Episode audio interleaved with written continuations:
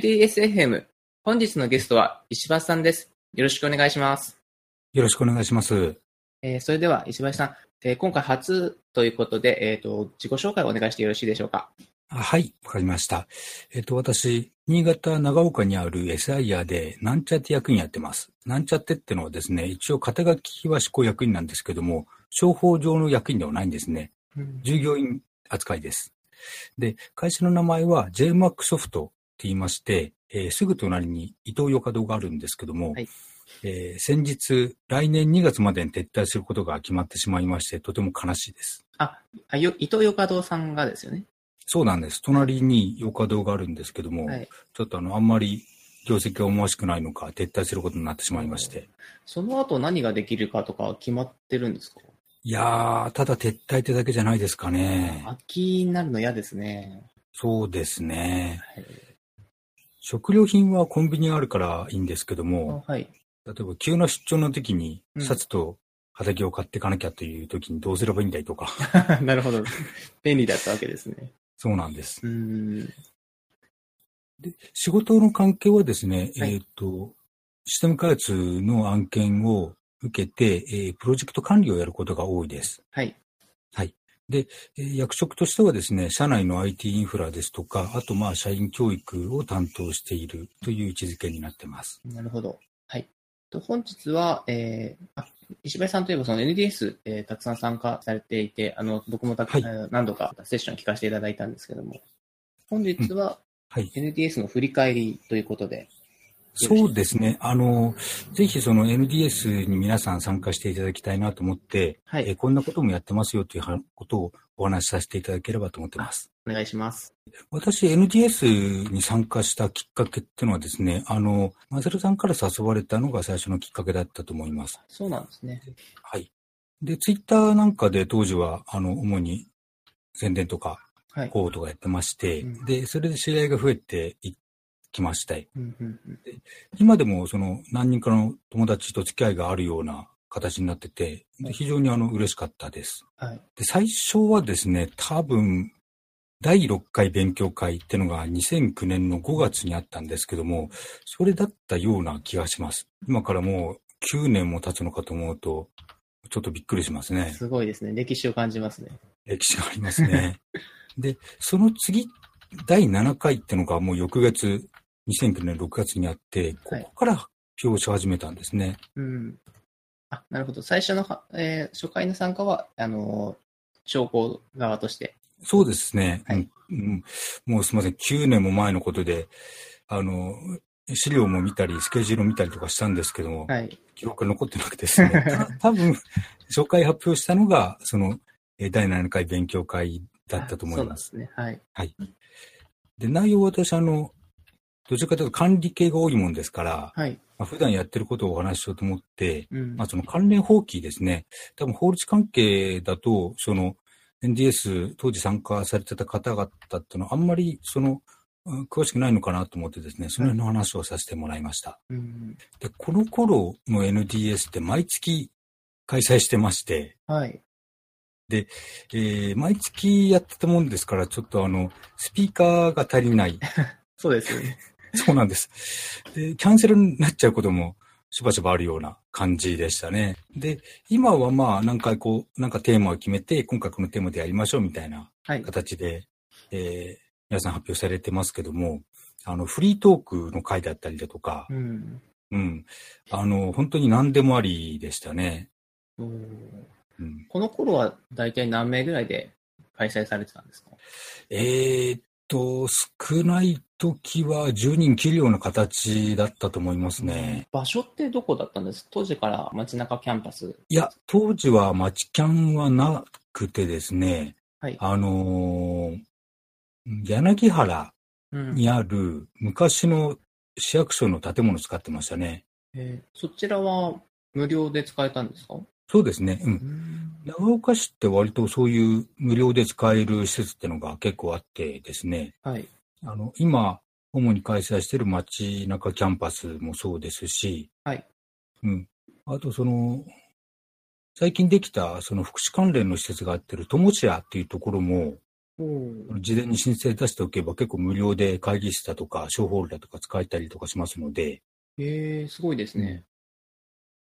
で、内容もですね、その当時は古地図の話だとか、こっち図、地図古地図、古い。い地図の話があったりとか、はい。うあの、気象関係の話もありましたね。ーん。うん。古い地図。あの、長岡の昔のうん。形とかっていう話ですかそう、そうですね、そうですね。で国土地理院からこれの情報がダウンロードできますよとか、ああ、なるほど。うんはい。その話も聞かせてもらって、うん。うん。気象っていうのはどういう話なんですか気象、あの、新潟にいらした、その気象庁にお勤めの方がへえ。話。に来ていただいて、はい。なんかそのフォートラン使ってシミュレーションをするとか、すごいですそんね。な話をされていて、ものすごいハイレベルで、はい。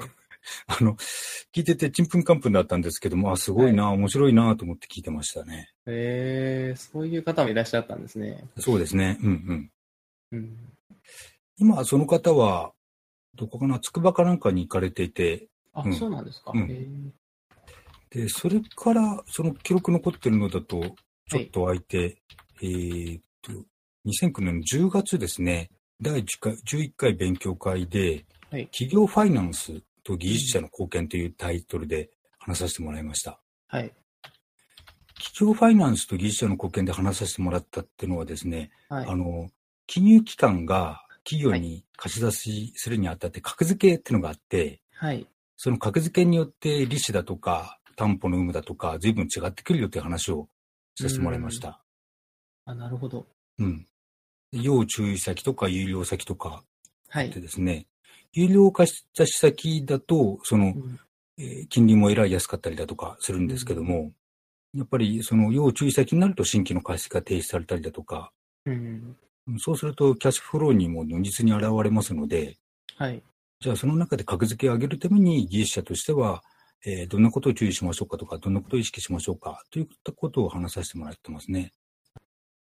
あの、イメージとして、その格付けということになると、その、まあ、文章など、な、なんですか、どうやって評価されるのかいまいち分かってないんですけども、技術者とから見て何かできることってあるんですかその、やっぱり一番肝になるのは、そのはい財務諸表ですね。はうん、その計算書とか、対縮対象表とだとかなんですけども、はい。まあ、その中でもですね、例えば技術力だとか、ああ、はい。もうその要因の一つとしてあったりとか。かしますし、なるほど。例えばその、その企業が独自の特許を持ってるだとか、こういうところにすごい強いだとかいうことになると、それだけで格付けがプラスになる要素になりますので、なるほど。そういったことも意識してやってたりだとか、あとまあそのキャッチフローの関係ですね。はい。研修時期を早めたりだとか、おお。その支払い条件を良くするだとか、そういうまあ日々の案件の交渉の中でも、そのキャッシュフローの改善に役立ちますよっていう話はさせてもらってますあ。やっぱりその交渉にあたって、そのいかに早くキャッシュを回収するかっていうのは結構ポイントだったりとはいかしますので、うん。なるほど。その次、翌月、第12回勉強会で、えっ、と、イファースの紹介とその影響ってことで、でイファースで言うと最近ちょっとまた動きがあって、今年の4月の頭だったかな、3月の末だったかに、あの、企業会計基準の見直しがあってですね、うん。はいで、今までその SIR なんかの会計なんかだと、えっ、と、工事進行基準が使われてたんですけども、工事進行基準がもう廃止になることが決定しまして、例えば複数年度にわたって開発しているような案件とかだと、まあそのはい。新曲の予定に比べて実績がどのくらい上がってるかということで、その割合で売り上げを上げていっていいよという、そういう会計の考え方なんですけども、はい。それだとちょっと、うんあのズブズブになりがちなので、もうちょっとちゃんとしようよと、ちゃんとそのお客様に対して、えー価値を提供した時点で売り上げが初めて計上できるようにしようよという考え方に切り替わるんですね。やっぱり技術者としてそういうことも意識して、そのうん。ちゃんとアウトプットをきちんと作って、お客様が受領して、初めて売り上げが計上できるようになるということはですね、あの、意識していかないと、やっぱりその企業のキャッシュフローなんかにも影響しますので、なるほど。それはその期間を、まあ、区切ってというか、ある程度、例えば3ヶ月とか、えー半年とかの期間期間ごとに、アウトプットするものをしっかり決めて、それが達成できたかどうかっていうようなところを強化してもらそううです形ねになるんですか。で、お客様に受領して研修していただいて、で初めて売り上げが計上できるという形になりますので、なるほど。基中だったらあまり影響はなくてですね、まあ、売上計上するだけだから、本当にお金が入金されるわけではないんですけども、あうなるほんど、期をまたいだときに、その今期に売上が計上できるか、翌期に回ってしまうかっていうのは、やっぱり業績には大きく影響しますので、期にまたがりそうな案件なんかの場合だと、そのきちんとその期中に納品して研修してもらって、売上が計上できるようにするっていうのは、やっぱりポイントだと思いますね。それはだいぶ影響の大きそうなうん、そうですね。ね。特に大きな案件で、まあ、あの、億を超えるようなやつとかだと、もう行金に回っちゃうと、それだけでも結構インパクト大きいですね。でそれから、その次が第15回、2010年4月ですね。この時には交渉についての基礎知識ということで発表させてもらってますね。まあ、仕様変更をどう吸収するかとか、納期の遅延をどうやってリカバリーするかだとか、い、うことになるとどうしても交渉事っていうのは避けられませんから、うん、はい。その観点でちょっと交渉にあたっての基礎知識ということで、あの、本当に全然相手とは関係ないんですけども、その辺話させてもらってます。仕様変更などがあった場合は、当然その、なんだろう、発注した金額も変わってくるわけです。うーん、原則的にはそうすることになると思うんですけども、例えば、あの、はい明確に機能が追加になりましたとか、いう形だと、その周変更は出しやすいんですけども、ちょっと例えば条件が変わってしまいましたとか、今後が追加になりましたとか、それでじゃあ周変更を出せるかっていうことになると、やっぱりそれも厳しいところがあるんですよね。なるほど。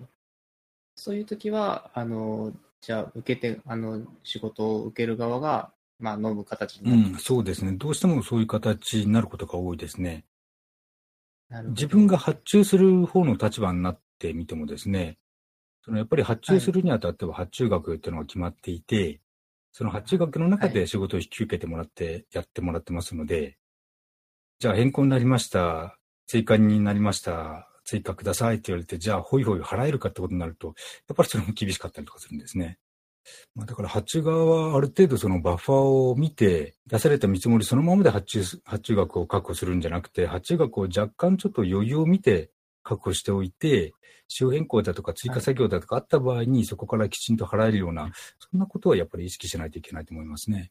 別に、あの、意地悪して仕様変更をしてるわけじゃなくて、例えばそのビジネスを取り巻く環境が変わったりだとか、うんう、んその本当のエンドユーザーの方の方針が変わったりだとかで仕様変更っていうのが発生しますので、うんそこをまあどう受けるかって、どう受けてどう受けないかというのもやっぱりそれもあの一つ難しいところではありますね。でその次、10第18回っていうので、半年後ですね。このうんえー、と2010年10月に、なんちゃって EVM ということで発表させてもらってます。はい。あの、やっぱりその、プロジェクト管理にあたって進捗ですね、作業のひん進捗と、そのお金をどれだけ使ってるかっていうのを管理するのは肝心のことですので、そのための手法として、アンドバリューマネジメントのやり方を紹介させてもらってます。あの、作業の進捗と、あとお金のどのぐらい使ってるかっていったことをですね、チャートにして表すといった、そんな手法ですね。で、なんちゃってっていうのは、そんなに厳密に管理すると、かえって管理コストの方が高くなってしまいますので、じゃあはいその厳密に管理するんじゃなくて、えーここのところはこういう考え方で、えー、はしょっちゃいましょうとか、そんな考えで発表させてもらってます。ただ、管理って、はい。物を生まないですからね。うん、ああ、はい。だからまあ、いかにしてその辺コストをかけずに、手をかけずにうん管理して、問題が発生しそうな時にきちんと調整するかっていうのが難しいところだと思いますね。その、マネジメントをするにあたっての、そのツールなどは使われてるんですか僕が使うのはもう Excel ですね。ああ。Excel でどのようなえー内容を管理するんエでクすかセルで一番使うのは、そのレビュー結果、バグ結果をはい記。載してもらって、でそれをマージして、で、マージした内容を元にして品質傾向を見たりだとか、バグの収束状況を見たりだとか、を見て、うんまあ、日々手当てしていくという使い方しますね。とまあ、課題管理に ITS を使ってるぐらいですかね。あ、一周トラッキングシステム。あ、なるほど。プロダクト名みたいなのあるんですかあ、えっ、と、私はバックログ使ってますね。あなるほど、なるほど。あ、バックログ使われてるんですね。そうです、そうです。うーん。どうしてもその、Excel でやっちゃうと、その、情報共有もできないこともありますので、はいその辺、課題管理としては、やっぱりそういうツールを使うのが一番いいんじゃないかなと思いますね。で、やっぱりその、各々の案件によって、管理したい項目だったりだとか、はいポイントは、ちょっとずつ違ってきますので、うんうん、その、システム開発で銀の弾丸はないってよく言われてますけども、はい。プロジェクトマネジメントでも、やっぱりこれ、これやっとけば OK みたいなやつはないんですね。お客様だったりユーザーだったりによっても、随分と差はありますので、あお客様によっても変わってくる部分があるんですね。うんやっぱりそうですね。お客様の業種、業態ですとか、あとまあその社風なんかによっても、レビューを何回やるかとか、レビューの形式をどうするかとか、はい。レビューの種類をどうするかっていうのは、本当にあの、全然違いますので、より細かくその、その、レビューなどを求める社風のある会社もたくさんあるんですね。ありますね。で2012年の7月第27回の勉強会で、ソフトウェアメトリックス調査2012を読み解くと題しまして、はい。えー発表させてもらってます。これは、あの、ジュアス、えっ、と、日本情報システムユーザー協会の方でまとめた資料でして、はいこの資料すごい良かったですね。そのビジネスシステムで使っている、そのデータベースマネジメントシステムのシェアですとか、はい。言語のシェアですとか、うでもん。工数の分布、費用の分布とか、まとまってまして、この2012年っていうのはあの、経済産業省の委託調査だったっていうのがあってですね、はいそれもあって、その、随分と、その内容的に充実していたのかな、という思いがありますね。で、実はこれ買ってから気づいたんですけども、はい経産省のホームページから同じような資料がダウンロードできたっていうのがあってですね、 なるほど。ははいい。あ、じゃあそちらの方の情報もあって、より充実した内容だったのかもしれない。かもしれませんね。興味深かったのが、あの品質とユーザー満足度の相関関係があって、はい。品質がいいのに、それはもちろん越したことないんですけども、はい品質があまりにも良すぎると、今度はユーザー満足度があまりよろしくないっていうのがあって、なるほど。はい。これは、その、あくまで、な、なんでかっていうのはわからないので、理由は推測するしかないんですけども、うん。やっぱりその、さっきの仕様変更を受けるかどうかという観点でいくと、その品質がいいのはもうきっちり決めてって、それからやっていってるんじゃないかなと思うんですよね。はい。うん。だからその、あまりにも品質がいいのに満足度が高くないっていうのは、あの、あんまりこう仕様変更だとか、はい。この受け付けってないのかなと、そんな感じがありましたね。ああ、なるほど。まあ、本来は何かしら変更した方が良くなる部分が後で見つかったとしてうんうも、んそれを出してない可能性があるんじゃないかそうですね。そうですね。。だから満足度が下がってるんじゃないかなと、そんな感じがありますね。こういうまあ統計資料もちょっと頭に入れとくと、その、交渉の時に役立ったりとかしますからね。ああ、そうですね。確かに、その、なるほど、面白いですね。あの、いい傾向にならないですよ、みたいなことが言えたりするわけです。そうですね。例えばその、単純なクライアントサーバーから、えはい3階層のシステムに変更しましょうという話があったとして、はいそ。のユーザーとしては別にどっちでもいいわけなんですけども、3階層の方が運用楽だから3階層にしようよみたいなはい。話があったとしても、その、統計で、いや、3階層になると、開発コスト1.6倍になりますよ。だから今、5000万で見てますけども、これがまあ、あの、7000万、8000万ぐらいになりますよとかいう話も、もうその場で切り返せますからね。うんきちんとしたその調査のはい数値だと、それなりに説得力も出てきますからね。なるほど。確かに大事ですね。うん。だから、まあ、こういったその統計資料なんかも目を通して、その仕事で使えるような数値はないかっていうのを、やっぱり把握していくっていうのも大事なことだと思いますね。なるほど。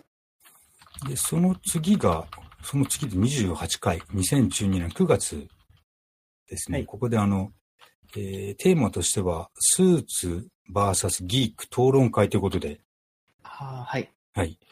なんかあの、やってたんですけども、この頃から、あの、トゥゲッターですね、ツイッターのまとめサイトで、そのはいまとめをしてもらえるようになってですね、なんかうん勉強会の雰囲気なんかも随分わかるようになりましたね。ああ、そうなんですね。これぐらいの頃から。なるほそうどですね。で、私、あの、ちょっとマッチョな見積もりということで、ちょっとあの、はい本当現場の立場から、どうやって見積もってますかというような話をさせてもらってます。なるほど。で、この頃ですね、ちょっと、技科大生の方で、あの、はい誘っていただける方がいてですね、はい。技科大生の参加が多かったですね。えー、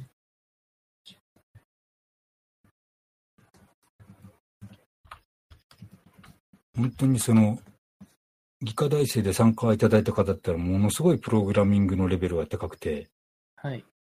なんか、誰かが、その、テトリスみたいな落ち芸の実装の発表をしたんですけども、はいそれをこう、発表を聞きながら、その場で、なんなんだろう、あれは JavaScript とかなんかで作ってしまって、 なるほあのど。本当に LT の時間に、さっき聞きながら作りましたとか言って、発表とかしてましたね。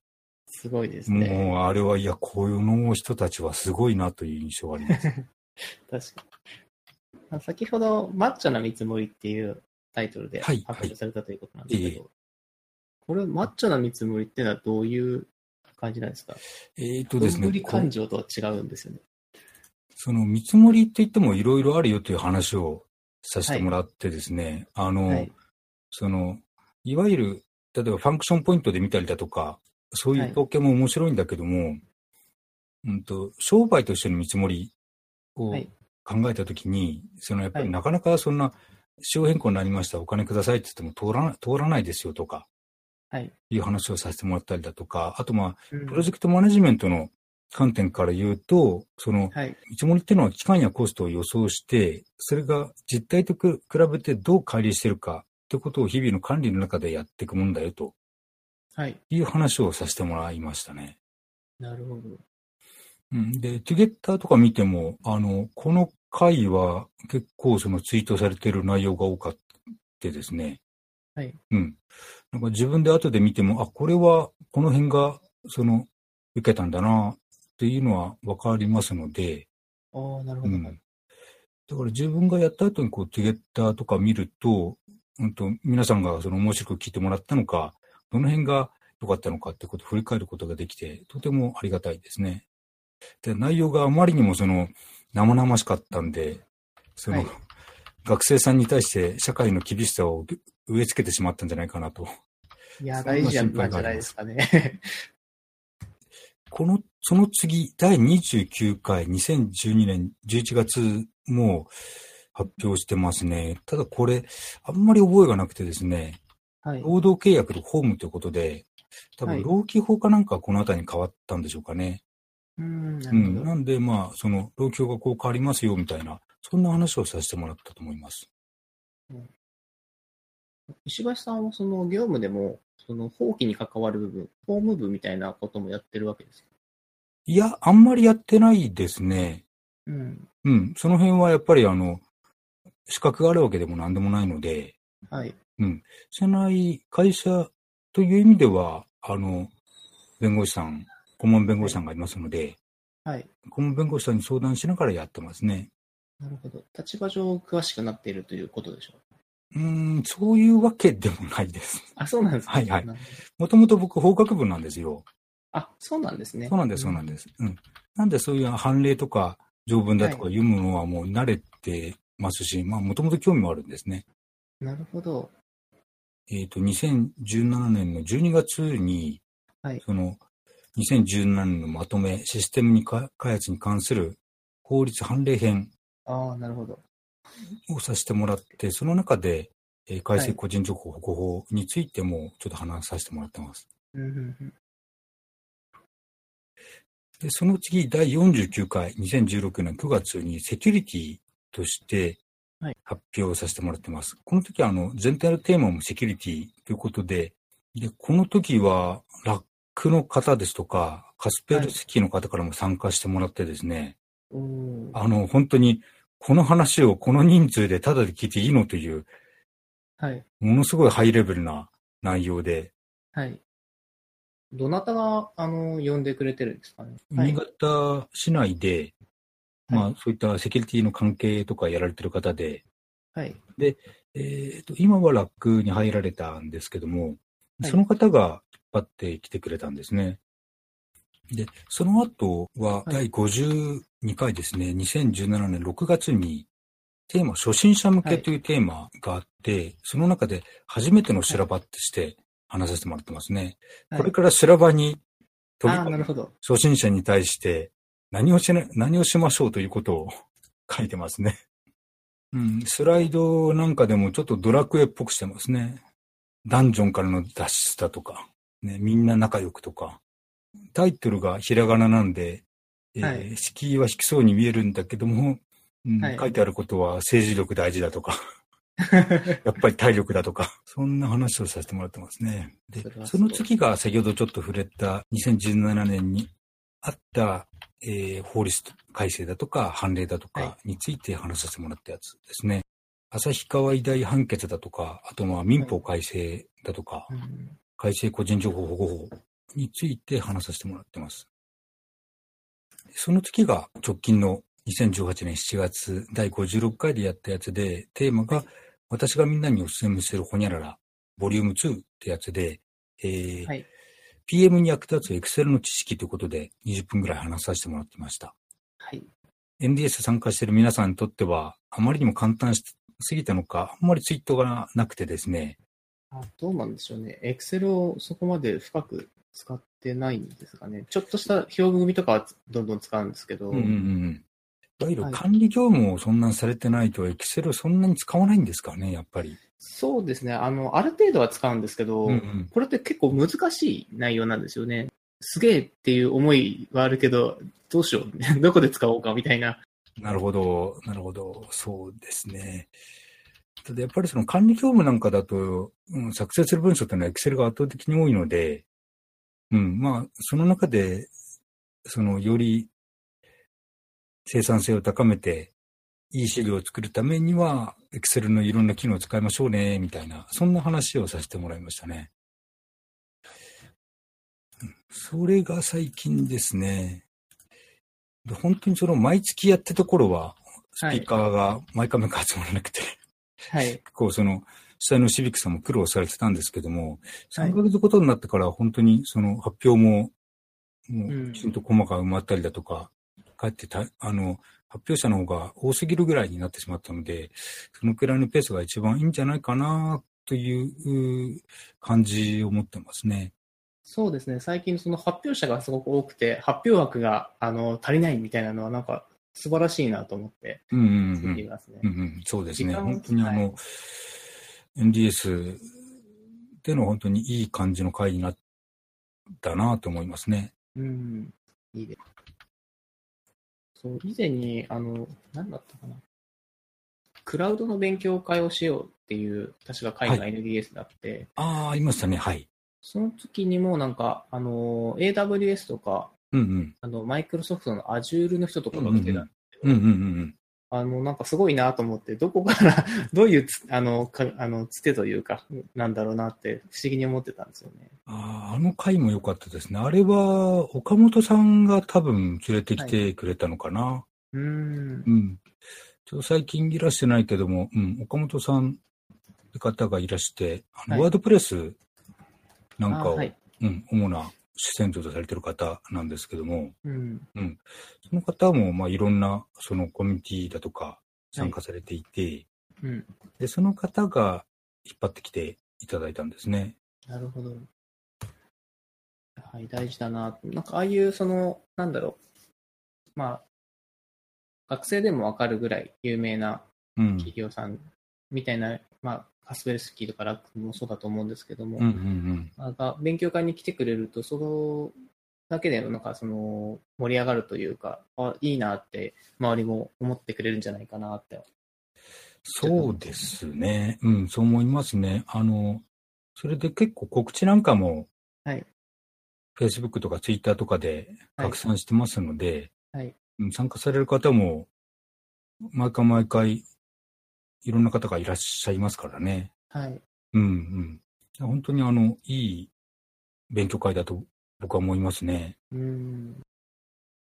NDS、私、その、まあ、あの、機会があれば本当に参加させてもらってるんですけども、はい。あの、積極的に参加する理由、私は3つあってですね、はい。まずあの、1点目が、あの、発表とか、プレゼンだとか、研修だとか、する機会もあるもんですから、はい。まあその練習代わりに使わせてもらってるというところはありますね。なるほど。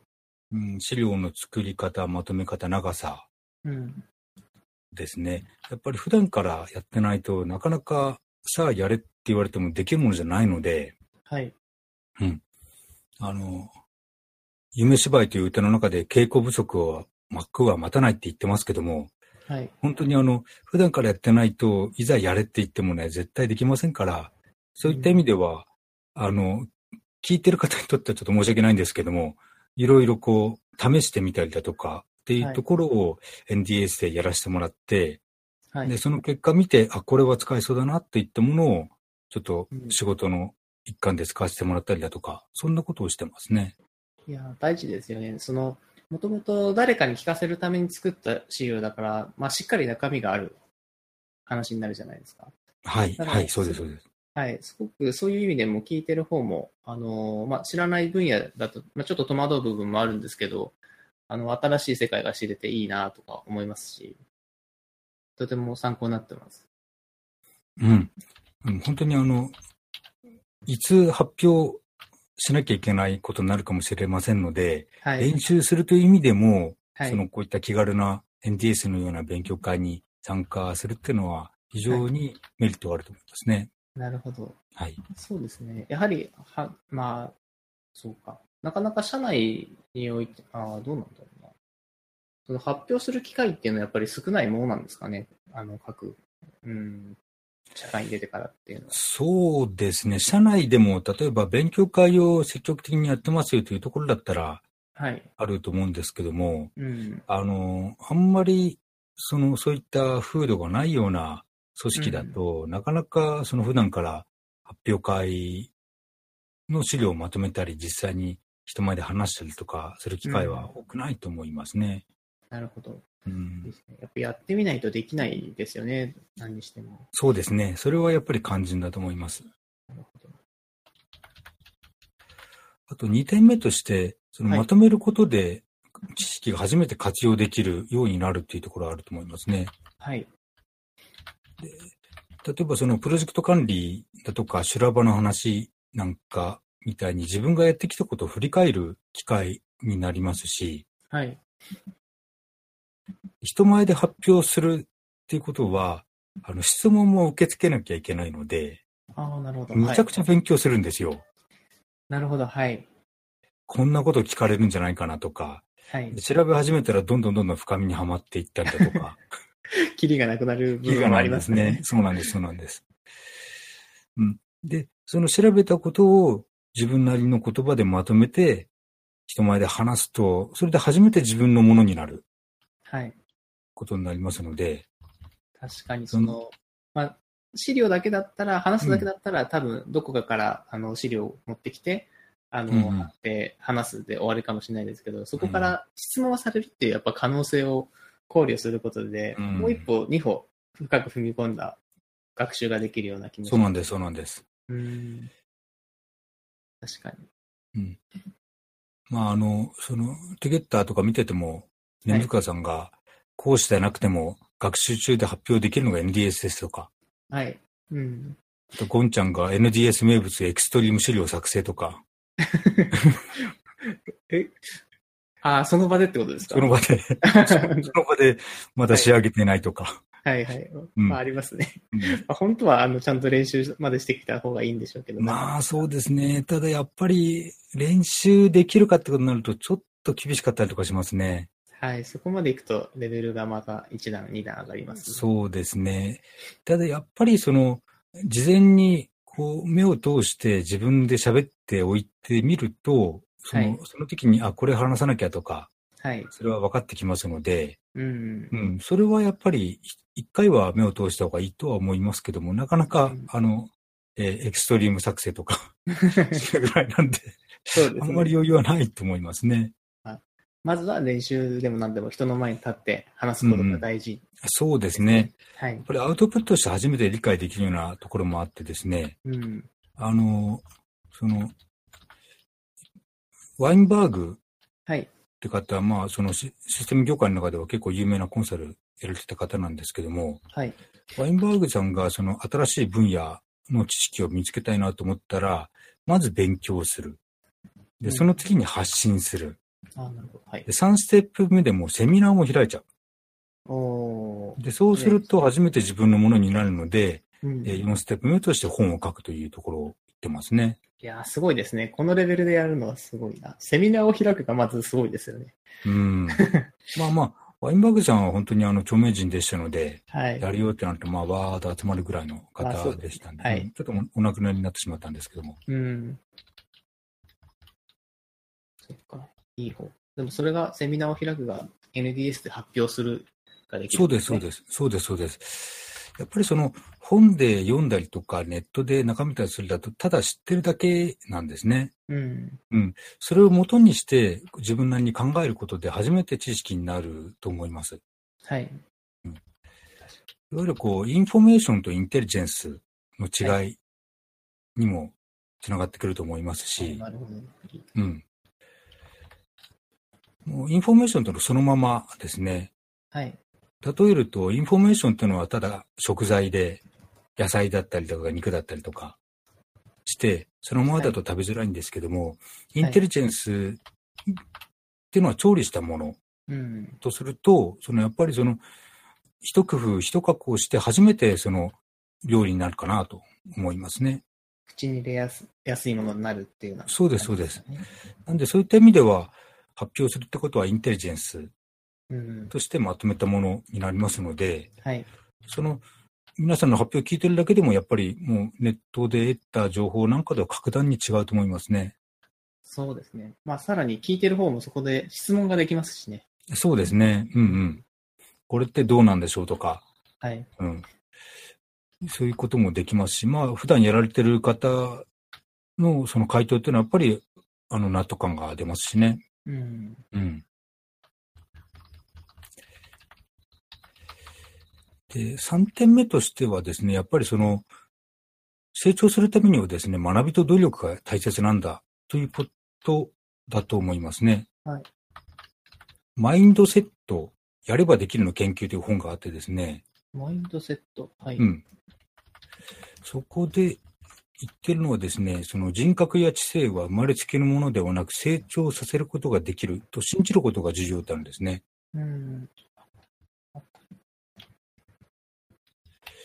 その、あるテストを子供にやらせてみて、その結果で子供を褒めるときに、能力を褒めるか、何点取れたすごいねっていうか、それとも頑張ったねって言って褒めるか、努力を褒めるかで、その子の違いがあるって言うんですよ。はい。次の問題を選択するときに、能力を褒められた子供ってのは、もう難しい問題を避けて優しい問題の方を選択すると。はい。で、努力を褒められた子供は、その学びを得ることのできる難しい問題を選ぶ傾向にあるってんですね。うん。なるほど。うん。だからそういった意味では、その学びの機会を積極的に参加していくっていうのは、ものすごい大切なことじゃないかなと思いますね。で、参加する理由として3つ話させてもらったんですけども、うんもう1つ付け加えたいと思ってまして、はい。で NTS っていうのは楽しくて居心地がいいんですね。うん。で、これってのはやっぱりシビックさんの人柄によるところが大きいと思ってるんですけども、はい。集まってくるメンバーもものすごい良い人ばかりで、うん。うん、参加してて、やっぱりこう、楽しいんですね。飲んでても楽しいですし。そうですね、全体的うんにその、とても居心地のいい感じの、えー、とメンバーなんじゃないかなと思っています。そうですね。あの、本当にそのコミュニティという意味では、良いコミュニティじゃないかなと思いますね。はい、で、やっぱりそのコミュニティの中でお互い知ったこと、覚えたことを伝達していくっていうのはものすごいいいことで、はい、あの、私、生物の進化とか人類の歴史にすごい興味があってですね、うんはい、うん。書籍ですと、まあ、利己的な遺伝子とか、ホモサピエンス全子とか、あと、重病原菌鉄とか大好きで、何回も読んでるんですけども、はい、今年 NHK で放送した番組で、はい。人類誕生ってのがあってですね、うんうんその中でそのネアンデルタール人が絶滅して、サピエンスが生き残ったのはなぜかっていうことで、はい仮説を紹介してるんですねあ。ーああれは仮説なんですね。僕も、はい、仮あ説の2番までかな、見ましたね。ああ、そうですか。はいうん、多分2番目で言ってたやつですね。はい。まあ、ネアンデルタールの方がサピエンスよりもうん体格も良くて、筋肉もついていて、うんものすごいその、ハンターとしては有能だったんですけども、はい。そのホモサピエンスに比べると、そのコミュニケーションが取れなかったというのがうん。絶滅した原因じゃないかなっていうことですよね。うん、なるほど。うん。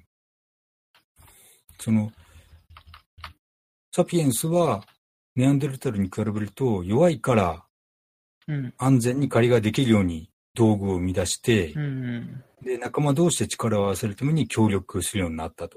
はい。その、出来上がった道具も、どんどん伝えることによって、よりこう、せ洗練されたものを作るようになってきたということなんですよね。うんうん。うん。だから、ネアンデルタールとサピエンスを分けたっていうのはですね、その個人よりも集団で進化していったこと。で、自分の発見や発明を伝えて、それを工夫を重ねていったことにある。という点にあると思うんですよね。うんうん。うん。だから、その勉強会なんかで、その良いコミュニティを作って、自分の知見を伝えるってのはですね、実は生き残りにとって実は重要な要素なんじゃないかなと思いますね。ああ、なるほど。うん。ちょっとなんか壮大な話になってしまいましたけど。でも確かにコミュニティって、まあ、なんであるのかなっていうのは、ちょっと難しいところがあって、まあ、僕は単純に好きだから言ってるんですけど、 うんうんうん、なんかそういう話を聞くと、そのまあ、好きっていう以外にも、まあ、な何かしらその DNA に埋め込まれた的なものがあるのかもなーって思わされますね。うん。うん、そうですね。そのお互いに協力し合うこと、協力することによって、えーは進化してっていうよりは、あの、進化って実は逆なんですよね。もう逆。うんはいそ。っちの方にた、たけるように変わっていたわけじゃなくて、はい。その、そちらの方が生き残るのに有利だったから生き残ったってだけなんですね。うん。タケルとはちょっと違う表現になるんですかそうですね。あの、有利だからコミュニケーション取りましょうとか、有利だから道具改良しましょうとか、うんそういうわけじゃなくて、その道具を改良しなかったからネアンデルタールが滅んだみたいな。ああ、なるほど。うんうん。だからその、進化というよりは変化することがはい。メリットになれば生き残るし、うん。うん、メリットにならなければ滅びるという、ああ、なるほど。うん、たまたま残ってる方が進化と呼ばれてるっていうそうです、そうことでですす。かね。う。うんん、確かに。だから、その、最初から進化したいと思って進化してるわけじゃないんですよねう。ん。キリンの首なんかもそうですよね。首、ああ、キリンの首ですか。はい。うん、高いところにあるものを食べられるように伸びていったってわけじゃなくて、はい。その、不作だった年にうん高いところを食べられるようなものが残ったので、うん。まあ、どんどんどんどんその形質がうん。あの、高められていって、ついにはあんな首が長くなってしまったということなんですよね。ああ、なるほど。ああ、そじっゃか。そういうふうな表、なんか似てるようだけど、ちょっと確かに違いますね。うんうん、そうですね。変化はするんだけども、その変化がいいものになるか悪いものになるかっていうのは、うん。どういう変化が起こるかによって、うん。全然違ってくるわけですからね。確かに。じゃあ、草食動物が全部が全部霧のように首が長いかって言ったら、そんなことはないわけですからね。はい。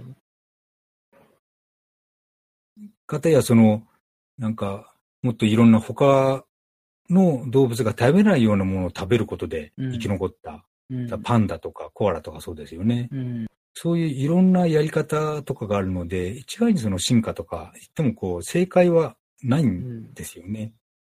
なるほど。結論として生き残るかどうか、うん繁栄するかどうかっていうだけなので、うん。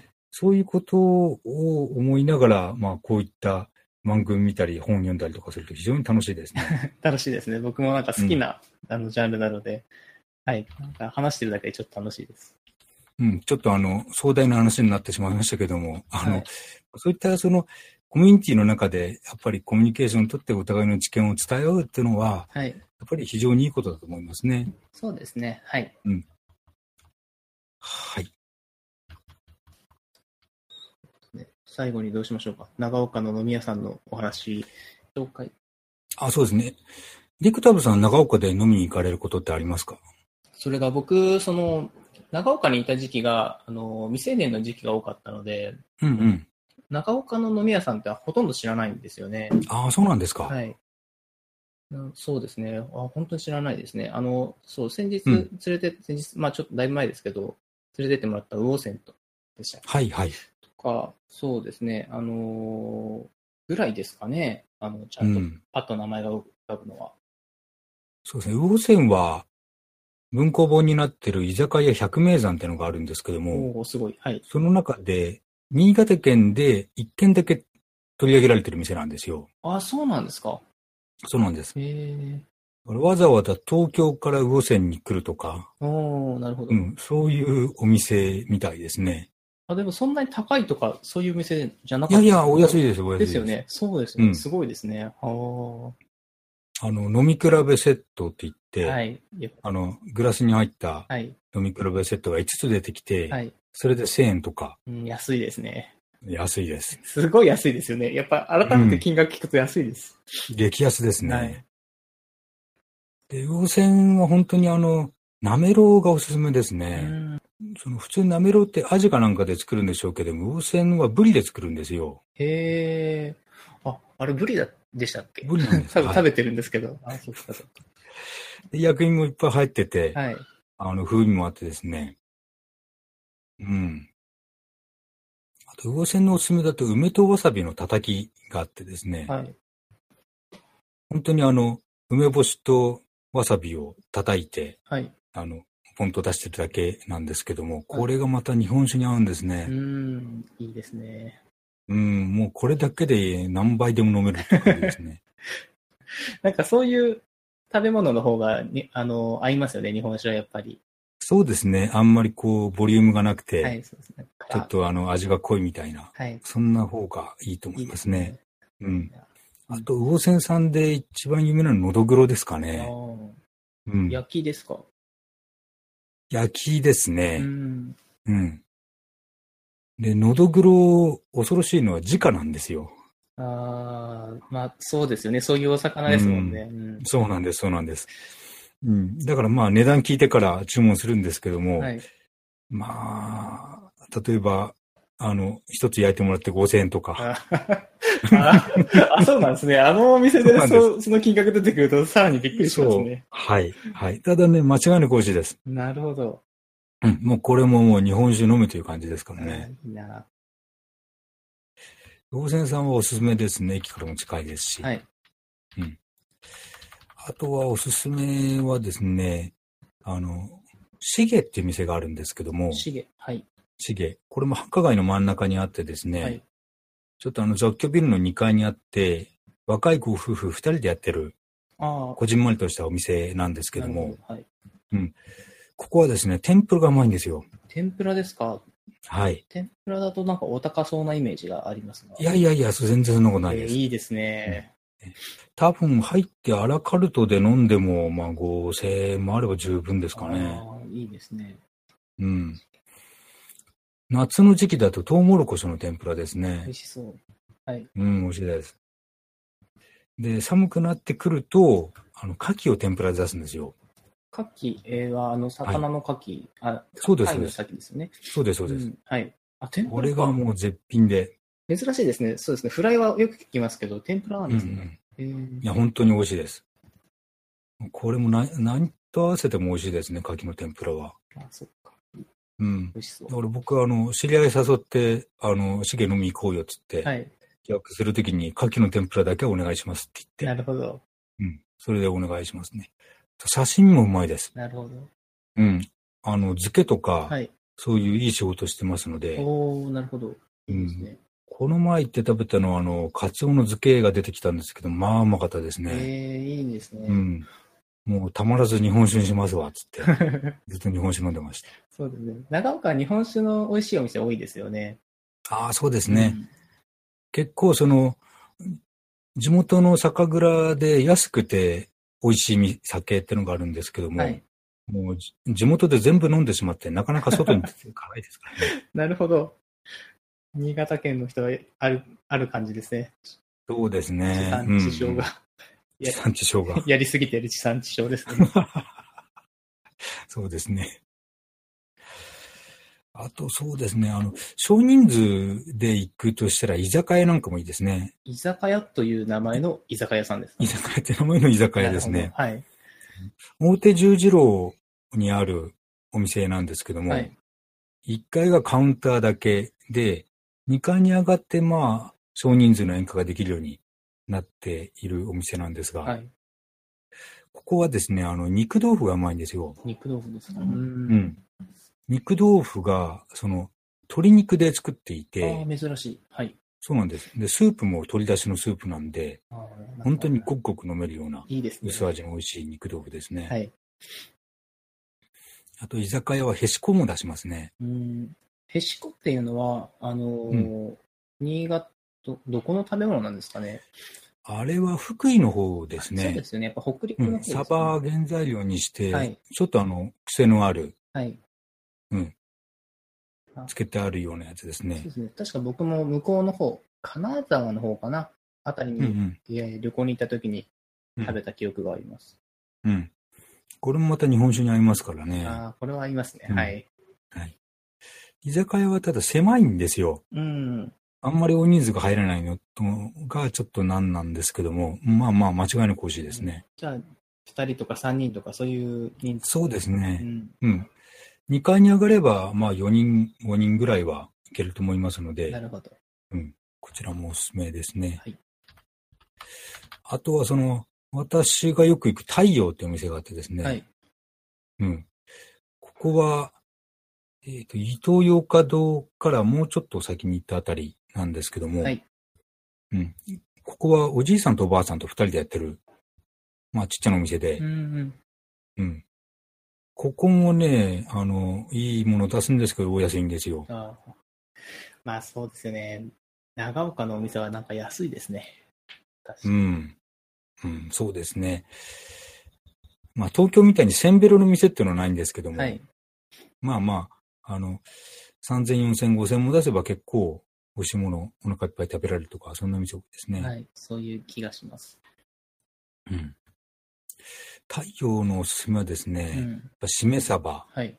煮込み、うん。馬刺し、馬刺し。冷ややっこあ。ーうん。馬刺しも出すんですよ。すごいですね。うんあ。んまり食べれるとこないんじゃないですか、馬刺しって。もともとのお店だとそんなになかったんですけども、はいまあ、馬刺しといえば、やっぱり福島とか有名ですからね。ああ、そうか、福島でも。うん。そうですね、はい。で、じいさん、あ若い頃あちこちで修行されてたんで、そのつてとかあるんじゃないでしょうあかあ、ね。なるほど。うん。そうですよね、なかなか仕入れられないですよね、馬刺しなんて。うんうん、そうですまあ最ね。近そうでもないの。最近そうでもないです。長岡でもう、んその馬肉専門店とかできたりとかしてますね。ああ、そうなんですか。へええ。えええ。